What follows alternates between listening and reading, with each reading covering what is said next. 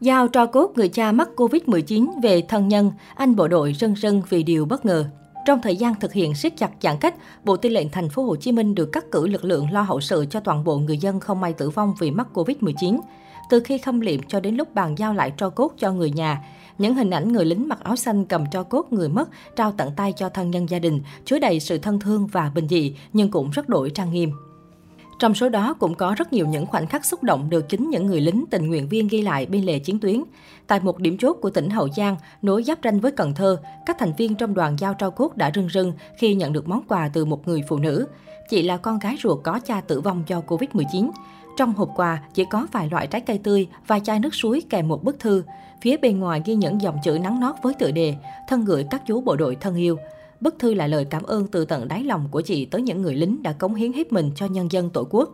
Khoảnh khắc cô con gái đứng cúi đầu kính cẩn nghiêng mình rồi nhận lấy hũ tro cốt từ tay các tình nguyện viên khiến nhiều người xúc động. Bức ảnh cùng hộp quà trên được tài khoản Facebook Lê Thượng Tiến đăng kèm với dòng chia sẻ. Người cha đi làm 20 năm ở Sài Gòn để lo cho gia đình, đi đi về về. Lần này con đưa chú về ở với gia đình và không rời xa họ nữa nhé. Cảm ơn các chốt đã hỗ trợ để mình đi từ Sài Gòn xuống Hậu Giang đưa nạn nhân Covid về với gia đình. Anh Lê Thượng Tiến, thành viên trong đội vận chuyển tro cốt thuộc Ban Chỉ huy quân sự quận 8 cho biết, đoàn anh nhận giao hũ tro của người đàn ông 50 tuổi về Hậu Giang. Chú tên E lên Sài Gòn lao động, chẳng may bị kẹt lại và mất vì Covid-19. Xa quê hương đã nhiều năm, chú E lại ở một mình, không người thân, không họ hàng bên cạnh. Nên khi mất, đội giao tro cốt đã không thể tìm được chút thông tin nào của chú để liên hệ người nhà bàn giao.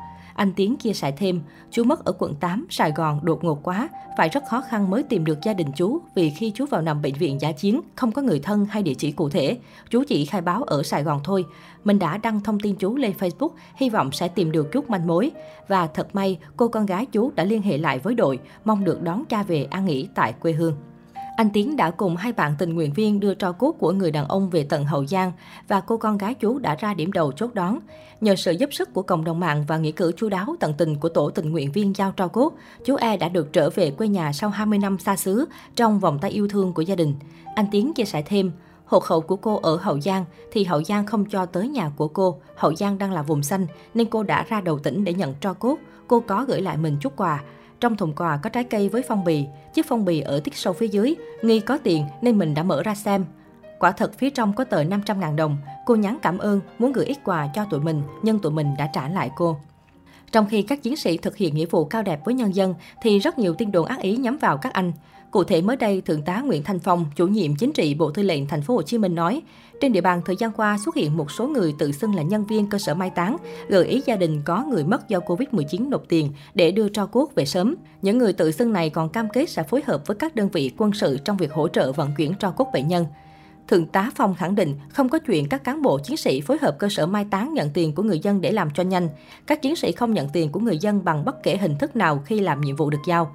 Theo ghi nhận, chủ nhiệm chính trị Bộ Tư lệnh Thành phố Hồ Chí Minh bày tỏ, Bộ Tư lệnh thành phố đánh giá việc tiếp nhận, lưu giữ, quản lý, hỏa táng và vận chuyển tro cốt của người tử vong do Covid-19 về với gia đình là nghĩa cử cao đẹp đối với những người đã khuất và những người còn sống.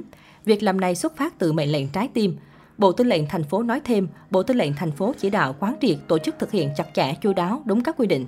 Có những lúc số người tử vong cao nên thời gian xử lý hỏa táng chậm, nhưng hiện nay việc xử lý tương đối nhanh. Tuy nhiên, Bộ Tư lệnh khẳng định không có chuyện phối hợp với cơ sở mai táng nhận tiền của người thân để xử lý nhanh.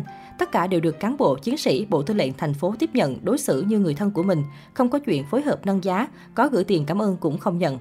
Ông nhắn nhủ các gia đình hãy yên tâm ở nhà thực hiện tốt công tác phòng chống dịch. Bộ Tư lệnh thành phố Hồ Chí Minh sẽ làm hết trách nhiệm của mình và mang tro cốt người mất do Covid-19 về với gia đình.